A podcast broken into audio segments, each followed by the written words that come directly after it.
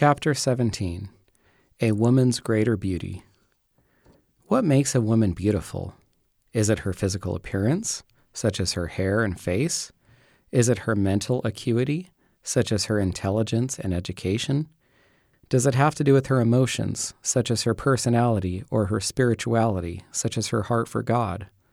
The Apostle Peter answers this question for us, stating from a biblical standpoint what it is that makes a woman beautiful to God.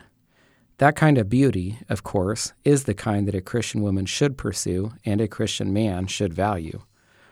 As we read in the previous chapter, 1 Peter 3 1 and 2 makes the point that a wife's greatest asset for winning over her spiritually immature or unbelieving husband is godly character. Then, in the verses that follow, Peter lays out what such a godly woman looks like. He begins with her physical appearance because that is a good indicator of her spiritual health. It wouldn't be too much to say that what comes forth on the outside is produced from the inside. Do not let your adornment be merely outward, arranging the hair, wearing gold, or putting on fine apparel. Rather, let it be the hidden person of the heart, with the incorruptible beauty of a gentle and quiet spirit, which is very precious in the sight of God. 1 Peter 3 3 and 4. The Greek word translated adornment is cosmos, which is related to the English word cosmetic. Cosmos is an umbrella term that encompasses everything related to the physical appearance clothing, makeup, and jewelry. Note that Peter's instruction does not forbid outward adornment. His use of the word merely indicates a woman's beauty should not come only from her outward appearance. The NASB and Amplified Bible render the passage this way your adornment must not be merely external. Scripture is not instructing women to neglect their appearance. All of us, as Christians, do want to give attention to our physical appearance because every one of us, male or female, young or old, is an ambassador of Christ. We should care about what kind of Christian testimony we are presenting to others. Yet Peter says outward beauty should not be a woman's primary focus. What about jewelry and makeup? If you have ever been made to feel guilty about any form of external beautification, let me point out that Scripture makes positive references to jewelry and fine clothing. Proverbs 25:12 states, "Like an earring of gold and an ornament of fine gold is a wise rebuker to an obedient ear." Gold jewelry is compared to the way an obedient ear accepts instruction. If outward adornments, such as earrings, were immoral, Scripture would not compare them to wise behavior. Likewise, the beautiful bride in Song of Solomon is complimented on her jewelry.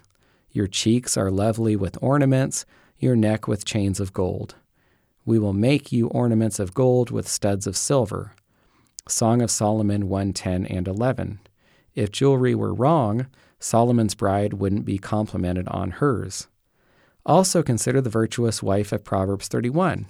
She was not complimented on her outward simplicity or plainness. Instead, she was applauded for the way she adorned her family and herself. All her household is clothed with scarlet. She makes tapestry for herself. Her clothing is fine linen and purple. Proverbs 31, 21, and 22. In that time, scarlet, fine linen, and purple were costly materials which indicates this virtuous wife cared about her family's appearances. Isaiah 61:10 beautifully compares salvation and righteousness with fine clothing, ornaments, and jewelry. I will greatly rejoice in the Lord. My soul shall be joyful in my God, for he has clothed me with the garments of salvation. He has covered me with the robe of righteousness. As a bridegroom decks himself with ornaments, and as a bride adorns herself with her jewels. God would hardly compare salvation and righteousness with outward adornment if the latter were immoral. An even stronger positive reference comes from God's proclamation in Ezekiel 16 11 through 13, where he describes his chosen people, Israel, as a beautifully dressed bride. I adorned you with ornaments, put bracelets on your wrists, and a chain on your neck. And I put a jewel in your nose, earrings in your ears, and a beautiful crown on your head. Thus you were adorned with gold and silver, and your clothing was of fine linen, silk, and embroidered cloth. we can be sure that God would not outwardly adorn his people as a gift if such adornment were ungodly. Having said this, we still need to strike a right balance. It's fine to look nice, but we don't want to be overly preoccupied with our appearance. In 1 Timothy 2 9, the Apostle Paul gives instructions parallel to those found in 1 Peter 3 3. Women should adorn themselves in modest apparel with propriety and moderation, not with braided hair or gold or pearls or costly clothing. Again, the emphasis is not on forbidding women from adorning themselves. Rather, they are told to adorn themselves, but in a modest and not an extravagant way. The Bible speaks positively of outward adornment while also commanding moderation and decency. Women must exhibit self control with regard to their outward beautification. Focusing too much on one's physical appearance reveals an unhealthy preoccupation, or worse, an obsession. A woman who wears excessive jewelry, makeup, or extravagant clothing can be as distracting as a woman who has made no effort to take care of her appearance. Outward appearance is a reflection of the heart. Women should examine what they wear and why they wear it. Is the motivation to attract attention or to be a good representative of the Lord? When a woman dresses immodestly, whether she is aware of it or not, she makes herself into a walking temptation who shows no regard for her brothers in Christ. A woman might dress immodestly because she is insecure, desperate for attention, or does not respect herself. Regardless of the reason, even though immodesty manifests itself externally, it begins in the heart. The way a woman looks outwardly says a lot about the way she looks inwardly. The more modestly a married woman dresses, the more attractive she will be to her husband because more is reserved for him alone. Conversely, the more immodestly a wife dresses, the more she makes herself suggestively noticeable to other men, and the less she reserves for her husband. Greater beauty is found inwardly. In 1 Peter 3, there is a strong relationship between what is said in verses 3 and 4. Verse 3 describes the natural human tendency to be overly focused on outward appearance. Do not let your adornment be merely outward, arranging the hair, wearing gold, or putting on fine apparel. Then in verse 4, Peter encourages women to be more focused on the inward. Rather, let your adornment be the hidden person of the heart with the incorruptible beauty of a gentle and quiet spirit, which is very precious in the sight of God.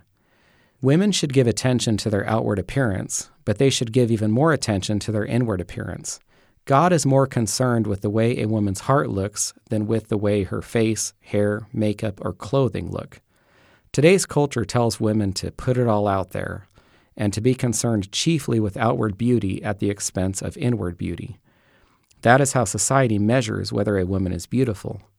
Tragically, this reduces women into superficial creatures with no dimensions of personality or inner worth. Contrast this with the phrase hidden person, which inspires women to have an inner or unseen beauty that requires looking and searching to find. To see and appreciate this beauty requires time and energy. Inward beauty is incorruptible. In 1997, 2.1 million cosmetic surgeries were performed in the United States. In 2011, 9.2 million were performed. In a 15 year period, the number more than quadrupled. One particularly excessive example took place with a celebrity named Heidi Montag. After 10 plastic surgeries in one day, she complained about the scars they left behind. Parts of my body definitely look worse than they did pre surgery. This is not what I signed up for. I wish I could jump into a time machine and take it all back. Instead, I'm always going to feel like Edward Scissorhands. Even 10 plastic surgeries did not give Mrs. Montag the beauty she wanted, to say nothing about obtaining beauty that would last the rest of her life. CNN reported What recession? Despite record unemployment, rising health care costs, and sinking home values, Americans shelled out more than $10 billion on cosmetic surgeries and other procedures in 2010. Almost half of Americans have less than $10,000 saved for retirement, but millions are running off to the plastic surgeon. What does it mean that despite the worst recession since the Great Depression, Americans spent more than $10 billion on cosmetic procedures last year? What this tells us is that plenty of women, and men too, are pursuing a beauty that does not change with time. The problem is that physical beauty is corruptible. True, incorruptible beauty can't be found outwardly. Inward beauty is the only kind that never fades because it doesn't come from physical appearance. Therefore, it doesn't diminish with time or age. Proverbs 31:30 expresses it this way: Charm is deceitful and beauty is passing, but a woman who fears the Lord, she shall be praised. In other words, physical beauty fades, but spiritual, found in a woman who fears God, does not. Popular Christian writer J.R. Miller observes Only in Christ can women find that rich beauty of soul, that gemming of the character, which shall make her lovely in her husband's sight when the bloom of youth is gone, when the brilliance has faded out of her eyes and the roses have fled from her cheeks. Only Christ can teach her how to live so as to be blessed and be a blessing in her married life. Inward beauty does not require any makeup, jewelry, or accessories to be attained. Conversely, when a woman does not have inward beauty, no amount of makeup, jewelry, or outward appearance can make her beautiful. A woman who lacks inner beauty might look attractive at first, but that will disappear quickly when the inward unattractiveness is revealed. Proverbs 11:22 says, "Like a gold ring in a pig's snout is a beautiful woman without discretion." Just as a gold ring cannot make a pig beautiful, physical beauty cannot make an inwardly ugly woman beautiful. Simply consider any book or movie with a male character who falls in love with a woman. The woman is typically presented as jovial, pleasant, and good tempered, as opposed to angry, unkind, or selfish. Why is that? Even the secular world recognizes inward beauty makes women outwardly attractive, while inward ugliness makes women outwardly unattractive. Ultimately, there is a ceiling to what any of us can do with our outward appearance. No matter how well we care for ourselves physically and work on how we look, we will still be limited by factors beyond our control, such as our genetic material and aging. In contrast, as Peter points out when he talks about a woman's appearance, every woman has the potential to develop inward beauty, which is able to grow over time.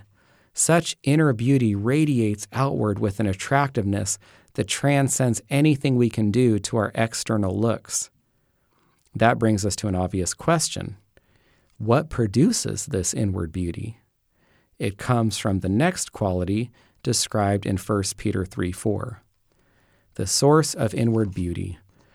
The phrase gentle and quiet spirit can be puzzling to women who have more extroverted or talkative personalities or who are gifted to lead and teach, such as my wife Katie. But when Peter uses the term quiet spirit, he is not suggesting that women not speak at all. Consider the description of the virtuous wife in Proverbs 31:26. She opens her mouth with wisdom, and on her tongue is the law of kindness. She is applauded for speaking. God created women with varying personalities and gifts, and we can be certain his instructions will not conflict with his own creation. Even women who are extroverted, talkative, and have the gift of teaching can possess a gentle and quiet spirit. If Peter is not discouraging women from speaking, what is he saying? He is discouraging women from speaking a certain way. The Greek word translated gentle is praus, which means mildness of disposition, gentleness of spirit, meekness. The word appears only two other places in Scripture. Blessed are the meek, praus, for they shall inherit the earth. Matthew 5 5. Behold, your king is coming to you lowly, praus, and sitting on a donkey, a colt, the foal of a donkey. Matthew 21 5. Looking at the three uses of praus, we see it is used to describe first those who will inherit the earth, Second, the Messiah's own disposition. And third, a godly woman's true beauty. The use of this term in 1 Peter 3 4 describes the way a woman should handle herself and respond to situations in life. She is calm and in control. She is not easily wrought or stirred up. In 1 Peter 3 4, the Greek word translated quiet is hesukios, which means tranquil and peaceful. The only other place this term appears is 1 Timothy 2 2, where believers are encouraged to lead a quiet and peaceable hesukios life. Women should not seek the limelight or intentionally draw attention to themselves. How does a woman develop this type of spirit? Peter provides the answer in verse 5. In this manner, in former times, the holy women who trusted in God also adorned themselves. A woman develops a gentle and quiet spirit by trusting in the Lord. Holy women of the past who demonstrated gentle and quiet spirits did so through their relationships with Him. When a woman trusts God, her spirit will be peaceful and at rest, and when she's not trusting Him, she will be filled with anxiety and worry. In this way, we can see that while outward beauty is achieved through physical means, inward beauty is achieved through spiritual means. God's view of inward beauty. A key reason women should be motivated to pursue inward beauty is that, as 1 Peter 3 4 says, it is very precious in the sight of God. The word translated precious is palutiles, which means very costly, excellent, of surpassing value. The word appears only two other times in Scripture. The first example is in Mark 14:3, which says, "As Jesus sat at the table, a woman came having an alabaster flask of very costly palutiles oil of spikenard. Then she broke the flask and poured it on his head." The second example is in 1 Timothy 2:9, which has an important parallel with 1 Peter 3:4. Women adorn themselves in modest apparel with propriety and moderation, not with braided hair or gold or pearls or costly, palutiles, clothing. 1 Timothy 2 9. Rather, let it be the hidden person of the heart with the incorruptible beauty of a gentle and quiet spirit, which is very precious, palutiles, in the sight of God. 1 Peter 3 4.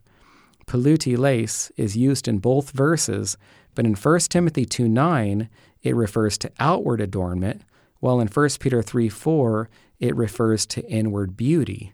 It is as though God is saying, Don't pursue outward, fading, expensive beauty because it is your inward beauty that is truly precious and valuable in my sight. This should encourage women to keep these two truths in mind.